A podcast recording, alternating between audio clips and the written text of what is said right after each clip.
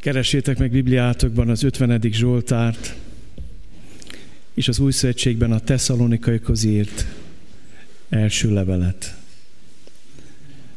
50. Zsoltár, és a Tesszalonikai gyülekezethez írt első levél 5. részét. Álljunk fel, és úgy olvassuk Isten igéjét.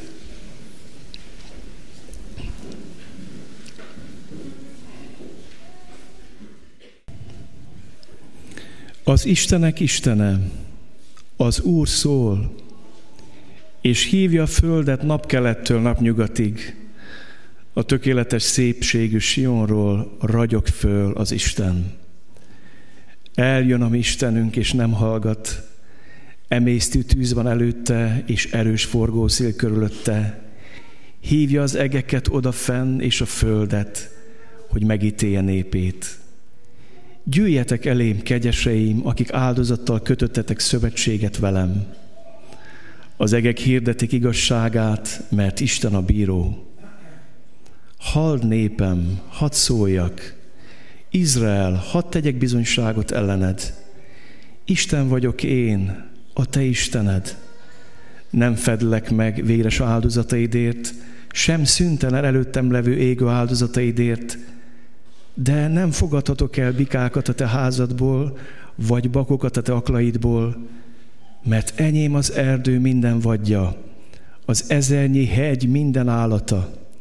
Ismerem a hegyek minden szárnyasát, és minden az enyém, ami mozog a földön. Ha megéhezném, nem mondanám meg neked, mert enyém a világ, és ami az betölti. Vajon a bikák húsát eszem-e, és a bakok vérét iszom-e? Hálával áldozzál Istennek, és teljesítsd a felségesnek tett fogadalmaidat. Hív segítségül engem a nyomorúság idején, én megszabadítalak, és te dicsőítesz engem.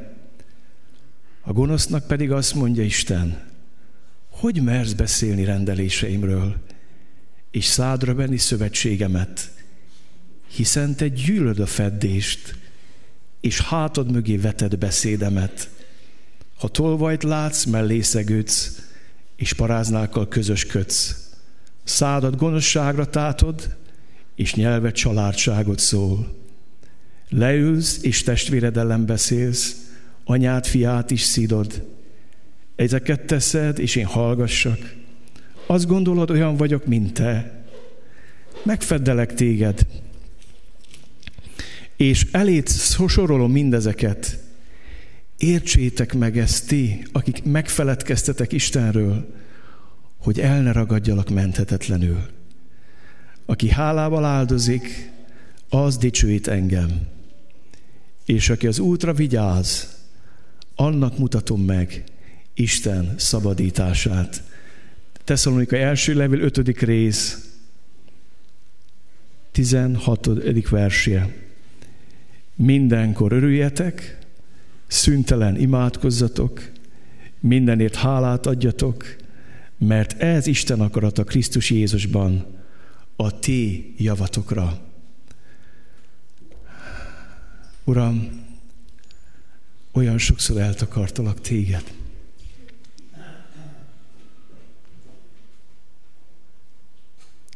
Olyan sokszor csak embert hallunk, és nem téged. Olyan jó lenne ma veled találkozni. Meglátni téged a te dicsőségedben, szentségedben, hatalmadban, irgalmadban, kegyelmedben. Azt mondhatod, hogy eljössz a néped közé. Azt ígérted ebben a Zsoltárban. Erre vágyunk most mi is, hogy jöjj el. Jöjj el, Jézus, és légy vendégünk és terítsd meg az íge asztalát előttünk, és beszélj velünk. Kérünk, légy kegyelmes. Amen. Foglaljatok helyet.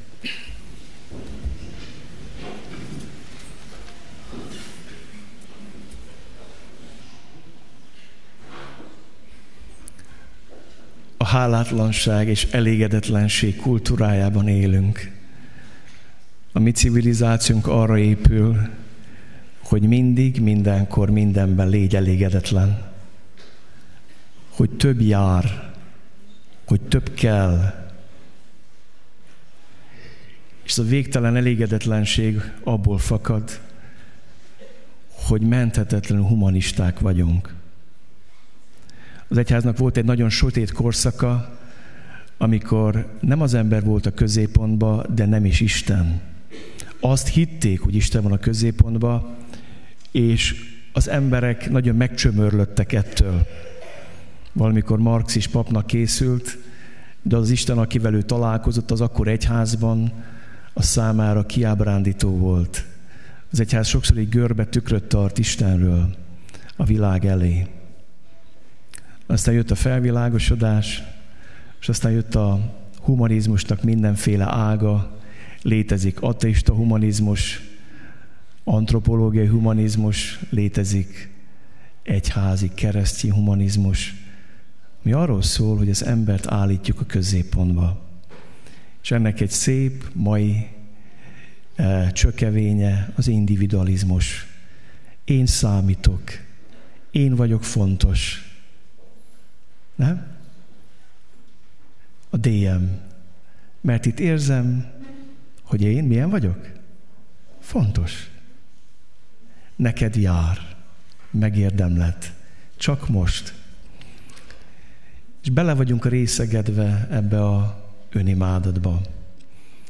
És ez kialakított bennünk egy borzasztó, erőtelen kereszténységet, horizontális kereszténységet, ami arról szól, hogy vagyunk mi az Isten népe. Humanista kereszténység, ami mindig az ember körül forog.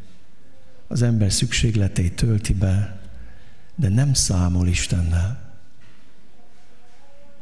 A mai Zsoltárban Isten jön, és azzal kezdődik a Zsoltár, hadd idézem szó szerint, az Istenek Istene, az Úr szól, és hívja a földet napkelettől napnyugatig. A tökéletes szépségi Sionról ragyog föl az Isten. Eljön a mi Istenünk, és nem hallgat. Emésztű tűz van előtte, és erős forgószél körülötte, hívja az egeket odafenn, és a földet, hogy megítélje népét. Jöjjetek elém, kegyeseim! Jön az Istenek Istene. Az Isten jön. Úgy hiszem, hogy nincs háladás anélkül, hogy ne értsük meg, hogy kicsoda Isten. Azt olvastuk, hogy értsétek ezt meg, ti Isten felejtők olyan szinten áthatja humanizmus az életünket, hogy elfelejtettük Istent, hogy nem számolunk vele, hogy mindenre és mindenbe emberi bölcsességet és recepteket kínálgatunk egymásnak, és nem mondjuk be az Istenek Istenét az életünkbe. Úgy hiszem, hogy újból és újból szükségünk van arra, hogy megrendítő módon találkozunk Istennel. Amikor Izrael népe kijött Egyiptomból, látta tíz csapást, látta Vörös-tenger kettéválását, látta tűzben égő Sinai hegyet, és mégis, amikor nem várták meg Mózest, megunták a várakozást, akkor azt mondták, hogy jöjjünk le a függőlegesből a vízszintesre. Áron, csinálj nekünk Istent! Mert ez a Mózes, ez elment, és nem tudjuk, hogy egyáltalán visszajön. Már nem fölfele néznek, elvesztik a függőlegest, és akkor marad egy, hogy csinálunk Istent. A nyugati civilizáció tragédiája, hogy elvesztette Istent, és végtelenített Isten gyártók lettünk. Gyártjuk az Istent. A mamon szeretetét, az anyagiakság szeretetét, a kényelem szeretetét, a testkultuszát, mindent csinálunk, csak Isten nem keressük. Gyártjuk az Isteneket.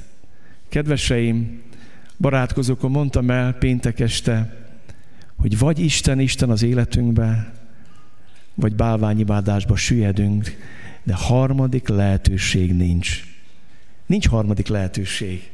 Vagy Isten, Isten az életünkben, vagy ha nem, akkor elindulunk vízszintesen, összegyűjtjük az aranyat, és hamarosan lesz aranybornú, és az aranyborjú után lett egy hatalmas orgia, olyan igazi egyiptomi módra elkezdték imádni az ápizbikát, és jön le Mózes a hegyről, és látja ezt a rettenetet. Zabálnak, isznak, vedelik az alkoholt, és uh, aztán jön a következő lépés, hogy viszegetik a hölgyeket egyik a másik sátorába. Borzasztó állapotok.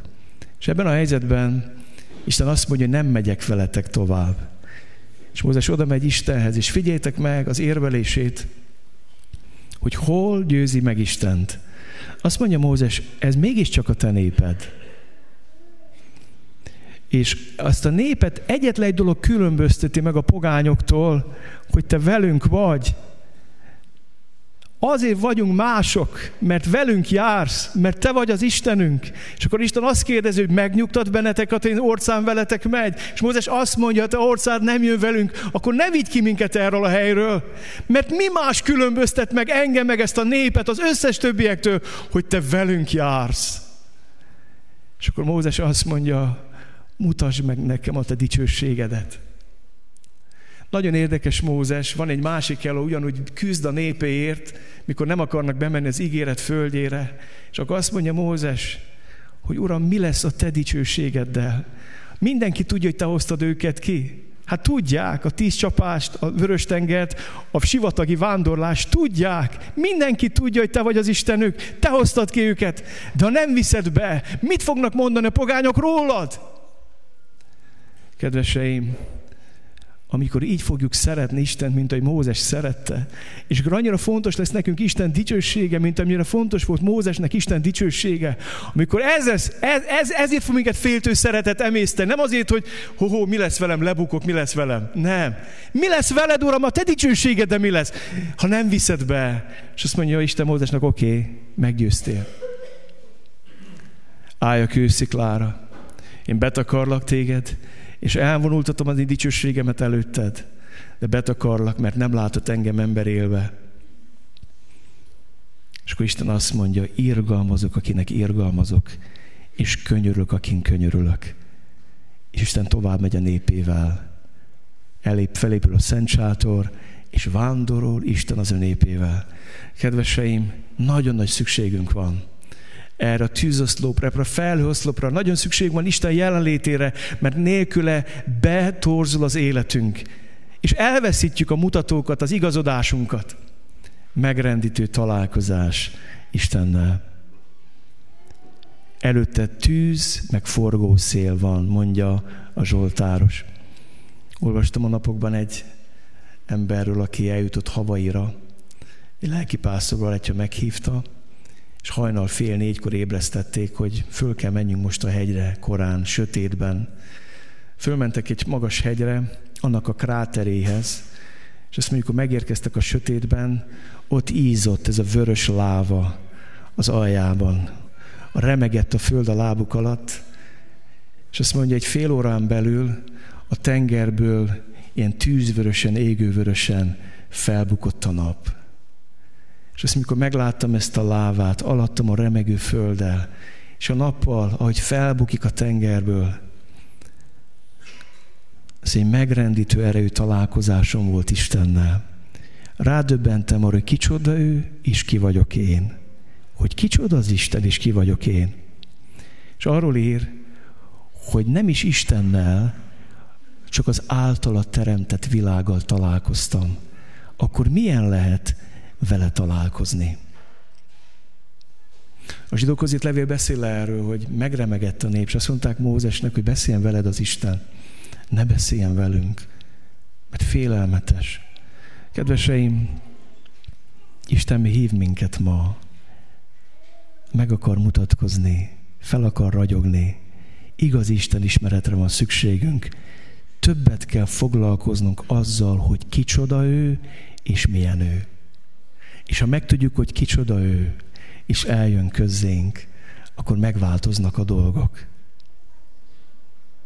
Akkor helyre kerül a személyiségünk, az egónk, az emberi nagyságunk vagy kicsiségünk, az identitásunk helyre kerül.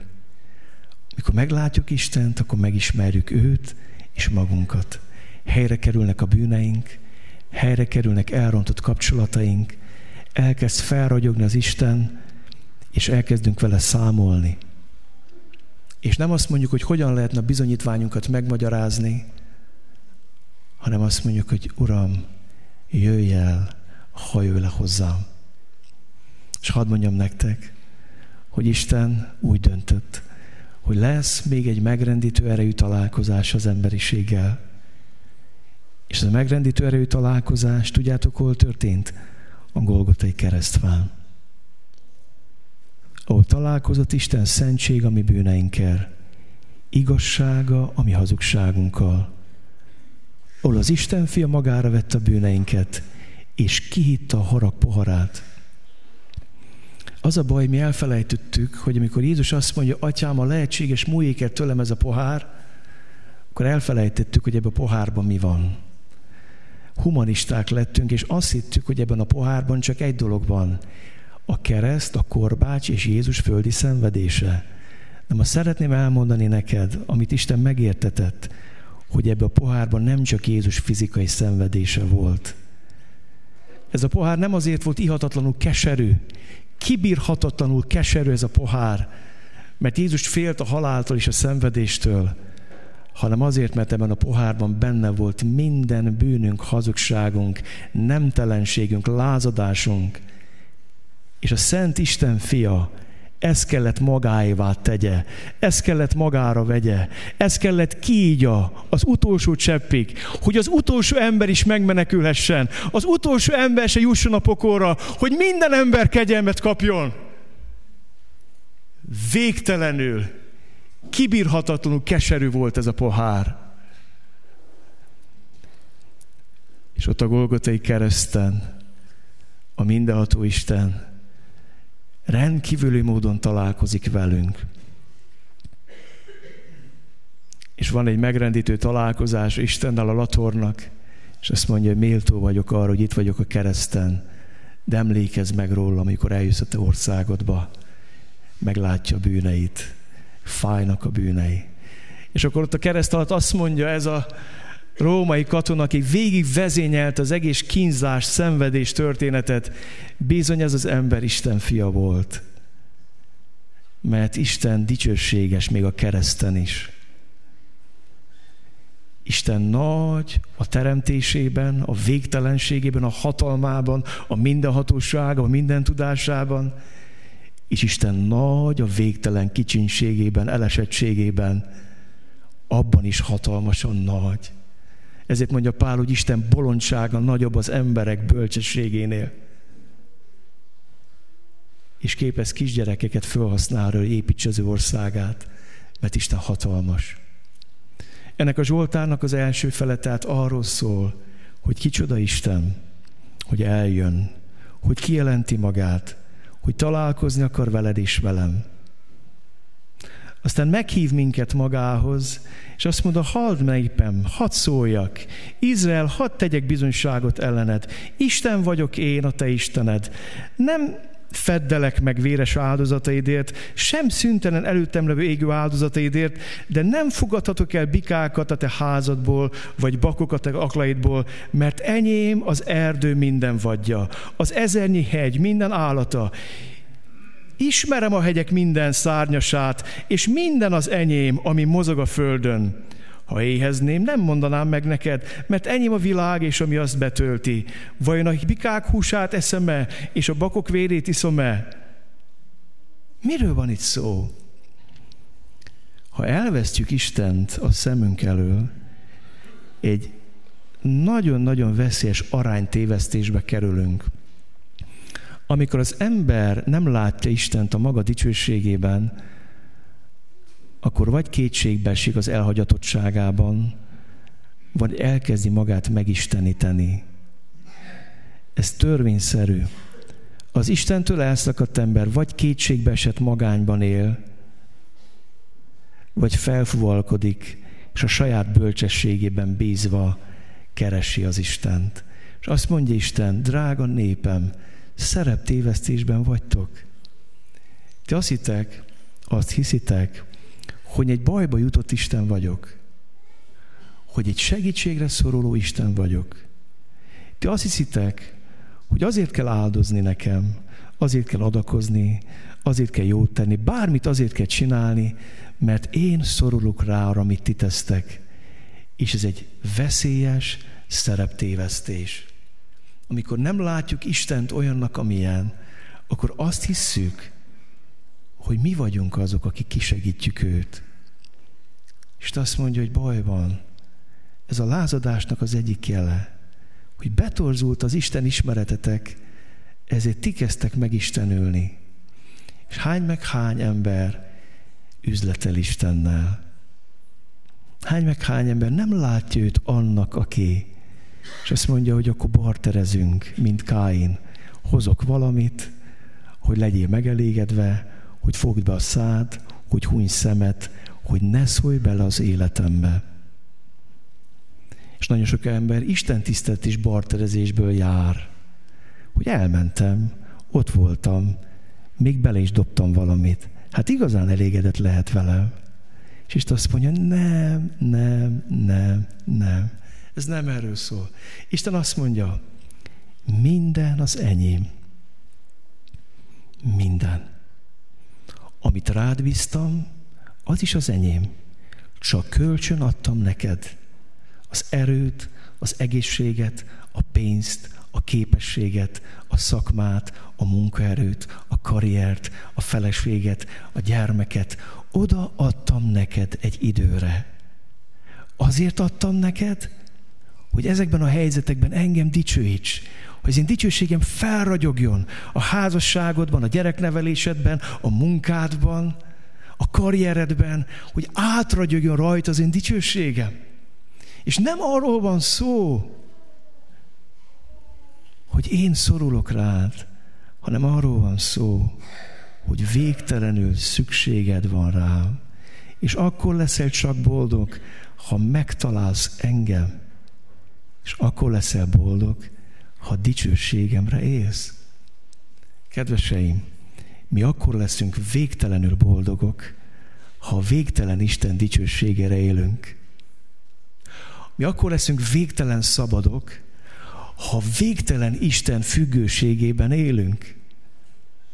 Ha azoknak a törvényeknek a szellemében élünk, amit ő fölállított, az egész világ mindenség végtelenül szabad, mert a Teremtő végtelen pályára állította őket, és téged is szeretne elindítani. De ez akkor működik, ha újból felismered őt, ha felragyog előtted, és elkezded őt annak látni, aki helyre kerül ő az életedben, aztán helyre kerülsz te is a magad szemétben, és a körülményeit. Kedveseim, nem vettétek azt észre, hogy ebben a végtelen humanizmusunkban oda jutottunk, hogy már nem merünk Istentől nagy dolgokat kérni. Hogy nem merünk imádkozni már csodákért sem. Mert csak azzal számolunk, akik mi vagyunk. Mert a mi képességeinket vetítjük bele az Istenbe. A mi hatékonyságunkat vetítjük bele. És félre ne értsetek, nem arról van szó, hogy Isten nem használhat emberi bölcsességet, és nem használhat emberi tudományt, de használhat. De ha nem jelenik meg az ő minden értelmet meghaladó békessége és bölcsessége, akkor az egész pozdorjává válik. És ezért van az, amikor találkozunk emberek nyomorúságával, akkor nem vesszük észre, hogy mögött vannak szellemi törvényszerűségek. És Isten vissza kell kerüljön az ő hatalmában, tekintélyében. Hányszor meg hányszor találkozom azzal, hogy valakinek elmondom, hogy de Isten ezt mondja, és akkor rád néz, és elsötétedik az arca, és azt mondja, de én ezt meg így gondolom. És akkor be kell csukjam a Bibliát, és akkor azt kell mondjam, hogy ne haragudj, akkor el is köszönhetünk. Mert addig, ameddig nem tudod kimondani, hogy az utolsó szó az Istené, nem Mike Sámuelé, és sorolhatnám a neveteket, az Istené. És az igazság az Istené, a hatalom és a dicsőség az övé, ameddig ezt nem tudod kimondani, addig nem fog lejönni az Isten, és nem fog lehajolni. Mert lázadó vagy, mert szembe mész vele. Elmentünk néhány hete a fiammal nagykörösre biciklivel, és én nem tudtam, hogy olyan vígan megy a kerékpár, de nagyon vígan. Pillanatok alatt átértünk. Hát mikor visszafelé jöttem, akkor rájöttem, hogy miért. fújt a szél hátulról. És arra fel a fiam egyszer nem kérdezte meg, hogy apa, lesz már vége? Mikor lesz már vége? Odaérünk már? De visszafele végig azt kérdezt, apa, mikor lesz már vége? Megérkezünk? Ott hol van az autó? Mikor érünk már oda? Végez kérdezte. Miért? Mert szembe mentünk egy kicsi széllel. És szeretném neked azt mondani, hogy a szembe mész Istennel, az egy nagyon-nagyon rossz játszma. Az örök életeddel játszol. És te mondhatod azt, hogy ez így jó, hogy én élek, de lázadsz. És még lázadsz Istennel szembe, addig nem fog tudni lehajolni hozzá, és megmutatni az ő dicsőségét, hatalmát az életedben, szabadítását.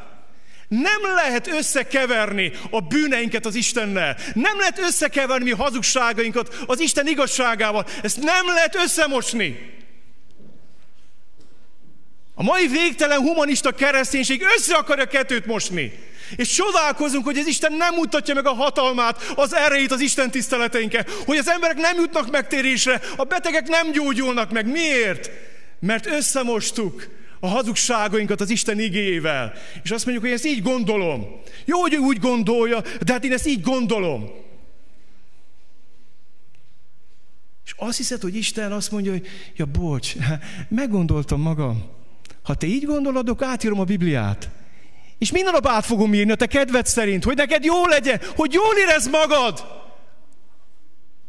Addig, míg a pokolba zuhansz. Isten jobban szeret téged ennél, mint a barátaid, akik megsigogatnak, és azt mondják, hogy jó úton jársz, és a pokolra szeretnek téged, és azt mondják, hogy jó úton haladsz. Istennek is sokkal fontosabb vagy, és drágább vagy. És nem fogja átírni az ő szabályi törvényt csak azért, mert, mert, mert, mert azt mondta, én úgy gondolom. Olyan fontos lenne ma megérteni, hogy ne tévesszünk szerepet. Eljött az ideje az Isten központú kereszténységnek. Mindig is annak volt itt az ideje. Mindig is annak volt itt az ideje. De eljött az idő, hogy visszatérjünk az Isten központú kereszténységhez. És meg fogjuk látni az ő csodáit, az ő szabadításait az életünkbe. Eljön az Isten, és megmutatja, hogy mire képes ő, amikor nem a széllel szemben megyünk, hanem beállunk a lélek sodrába. És azt mondja Isten, tudod mit? Ha te azt hiszed, hogy áldoznod kell, akkor hagyd abba mert ez nem, erre nincs szükség. És az a fejezi be ezt a részét itt az 50. Zsoltár, hogy hálával áldozzál az Istennek, és teljesítsd a fenségesnek tett fogadalmaidat. Azt mondja az Isten, hogy valami baj van. Áldozol, de rossz a motiváció. És ha rossz a motiváció, akkor zsákutca. Meg kell értsed azt, hogy mindazt, aki vagy, mindaz, amit van, az élet, a levegő, a szusz, a létezés, az neki köszönhető. És ha ezt megérted, akkor hálából fogsz áldozni.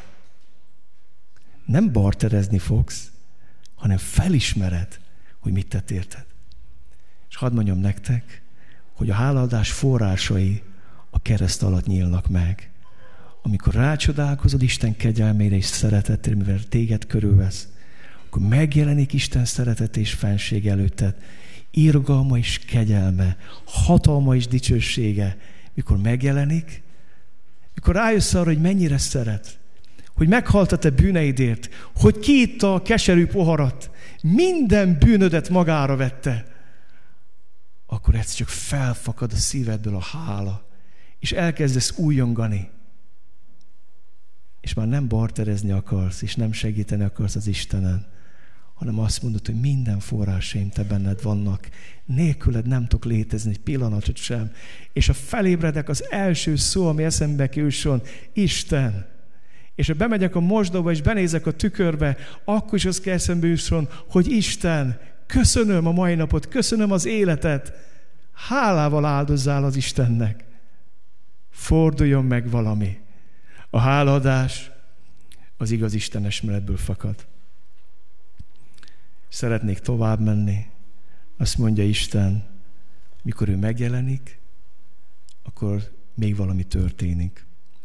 A gonosznak pedig azt mondja Isten, hogy mersz beszélni rendelkezéseimről, és szádra venni szövetségemet, hiszen te gyűlölöd a fenyítést, és hátad mögé veted beszédemet.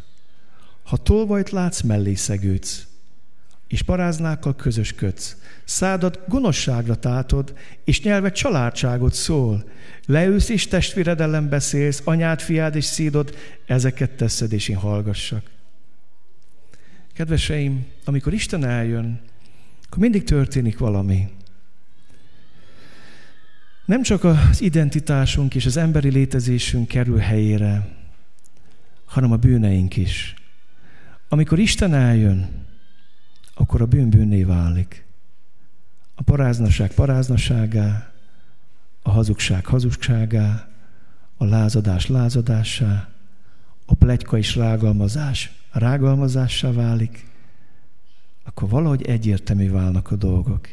És azt mondja Isten, hogy a végtelen gonoszságunk egyik része, hogy hátunk mögé dobtuk az ő beszédét. Ő jönne szemből, mi dobjuk hátra. Hozza az ígét, és dobott hátra. Jöjjön a következő. Ez nem tetszik, mert ez olyasmit mond, ami nem jó. Na hát, hát, ha mond már valami olyat, ami kellemes, ami simogató, ami visszaigazol, ami azt mondja, hogy minden rendben. És azt mondja az Isten, amíg nem térünk meg a bűneinkből, keservesen, könnyek között, addig az ő szava mögöttünk van, és nem előttünk. És hiába mondjuk azt, hogy lábaimnak szövét neked te ígéd, és ösvényen világosságot ígéd, az az ég, amit magad mögé dobsz, az nem fog megvilágítani, csak egy nagy árnyékot fog tartani elét. És az az ég, ami nem előttem van, nem mögöttem van, mert mögém dobtam, mert azt mondtam, hogy lehet szemezgetni, válogatni, az annyit fog tenni, hogy egy nagy árnyékot vet elém, és megyek úgy, hogy nem tudom, hogy hova lépek, és mit kell tennem. Ó, Isten, szeretném a fölébreszteni, és szeretni az ígét újból a kezünkbe adni. Kedveseim, amikor Isten eljön, akkor helyre kerülnek a bűneink, és az ő szava, az áldott íge, az tekinté válik az életünkbe. Még egyszer mondom, az ő szava nem vitatárgyává válik, tekintélyé válik az életünkbe. Világosságá válik, berajolja az ösvényünket, fogjuk tudni, hogy merre megyünk, reménységet ad, vezetést ad az íge. Hol van most Isten ígé az életedben? Előtted, vagy mögötted?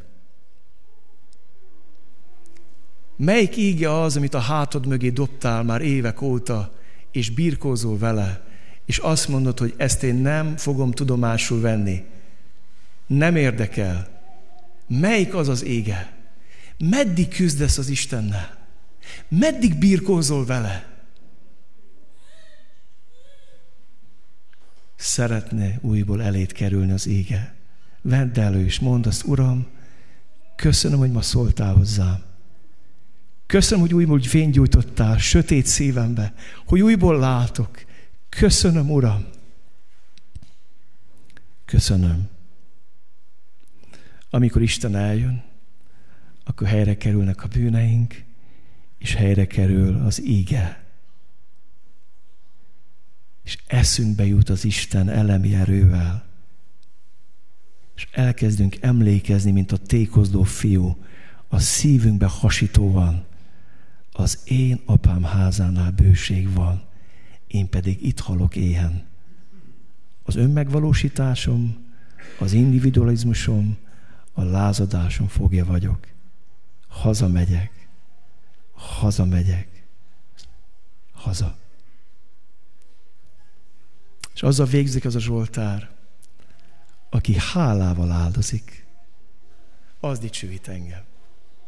A de még a kereszténység egy ilyen állandó nyűg, teher, az Istenval kapcsolat nyűg teher, addig nem ismertük meg őt.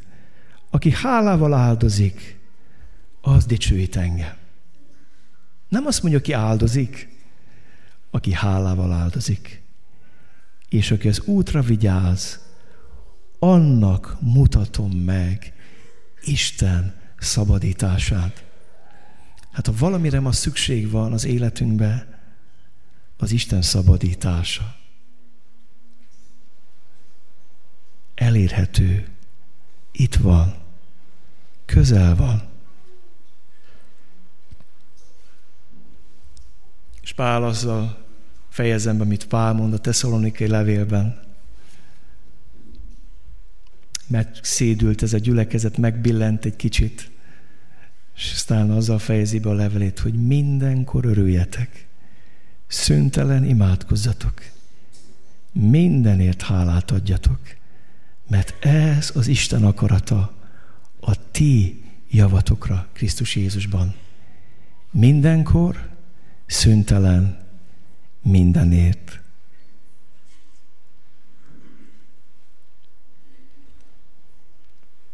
A depresszió a jóléti országok népbetegsége. A mesterségesen keltett elégedetlenség és hálátlanság népbetegsége. A gyökértelenség népbetegsége. Az individualizmus népbetegsége. A megromlott kapcsolataink népbetegsége. Egyre több pszichológus és pszichiáter mondja, hogy 75%-et el lehetne engedni a pszichiátra lakó betegeknek, ha elhinnék, hogy megbocsáthatók a bűneik ha tudnának bocsánatot kérni, ha elfogadnák azt, hogy rendezhetők a kapcsolatok, ha eljönne Isten az ő szabadításával. Mindenkor örüljetek, szüntelen imádkozzatok, mindenért hálát adjatok, mert ez az Isten akarat a Krisztus Jézusban a ti javatokra. Van egy ősrégi ifjúságének. El fogjuk ezt énekelni, ezt nem terveztem be, csak most úgy jött a szívembe, hogy ezt énekeljük el. Azt se tudom, hogy megvan a kivetítőn, talán megvan a füzetben. Ha napjában csak egyszer kicsit elcsendesednél, és egyedül Istennel kicsit csendben lennél, imádkozunk most együtt, énekeljük ezt az éneket.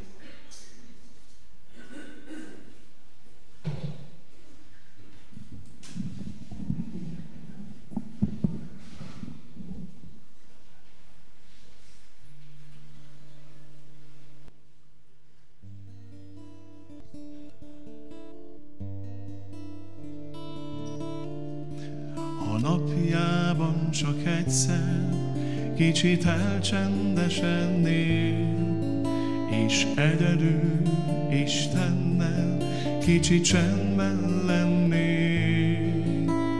Kérdések oldódnának, balzsam hull a sebekre, ez a csendesség lenne út az életre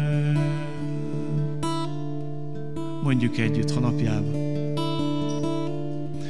Ha napjában csak egyszer kicsit elcsendesednél, és egyedül Istennel kicsit csendben lennél. Kérdések oldódnának, balzsam hull a sebekre, ez a csendesség lenne út az életre. Szüntelen imádkozzatok, mindenért hálát adjatok, és az Isten békessége megőrzi majd a szívet és a gondolatokat napjában, a napjában csak egyszer, kicsit elcsendesedni és egyedül Istennel kicsit csendben lenni. Kérdések oldódnának, balzsam hull a sebekre, ez a csendesség.